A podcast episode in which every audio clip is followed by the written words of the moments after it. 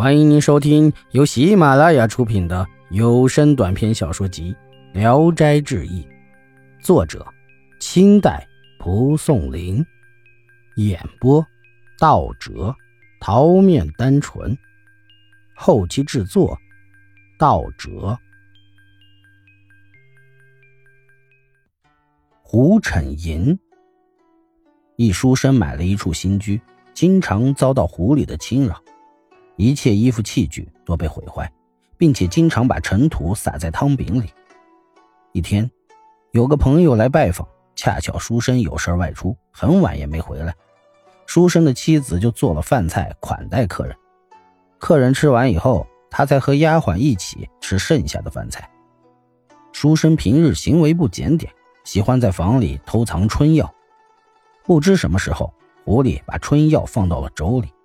妇人吃时闻着有一股麝香味，就问丫鬟，丫鬟说不知。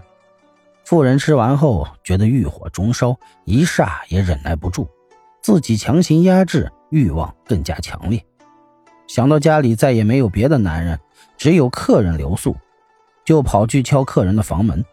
客人问他是谁，妇人就如实告诉了他。客人问他要干什么，妇人不回答。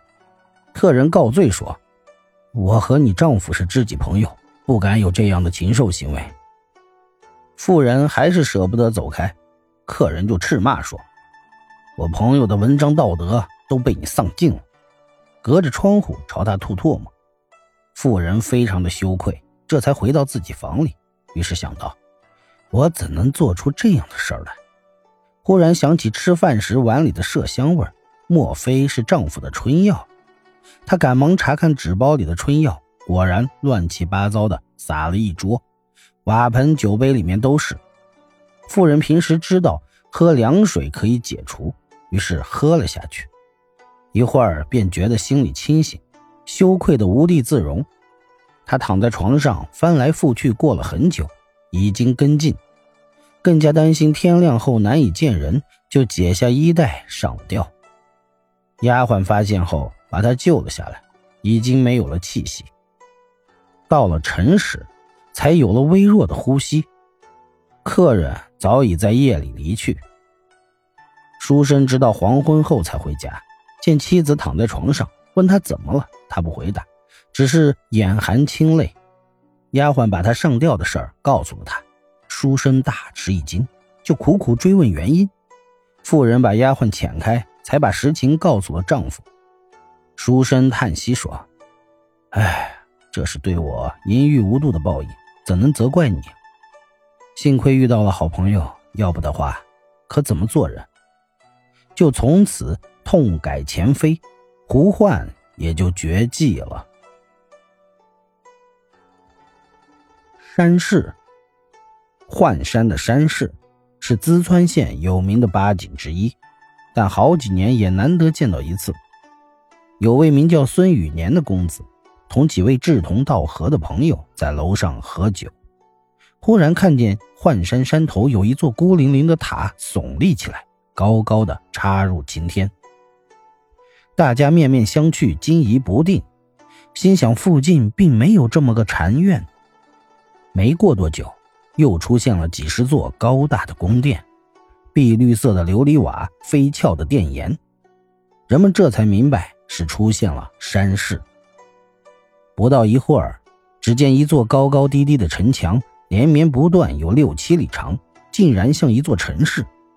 其中景物有像楼一样的，有像厅堂一样的，有像街巷一样的，一个个清晰地出现在眼前，多的可以用亿万来计算。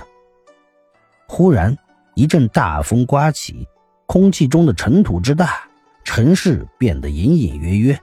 接着风停了，天空又变得晴朗起来，刚才的一切都消失了，只有一座高楼直插云霄。这座楼每层有5间，门窗全都是大开着的，每一行有5处明亮的地方，透露出那是楼那边的天空。一层层的指着数，楼越高亮点越小，数到第8层，亮点才如星星一般大了。又往上数，就昏暗的看不分明，没法计算层次了。楼上的人往来匆匆，有靠着的，有站立的，形态各不一样。过了一会儿，楼渐渐低矮下来，可以看见楼顶了，慢慢的又像平常的高楼一样了，又渐渐的像座高房子，忽然间又只像拳头那么大，像豆粒儿那么小，接着就什么都看不到了。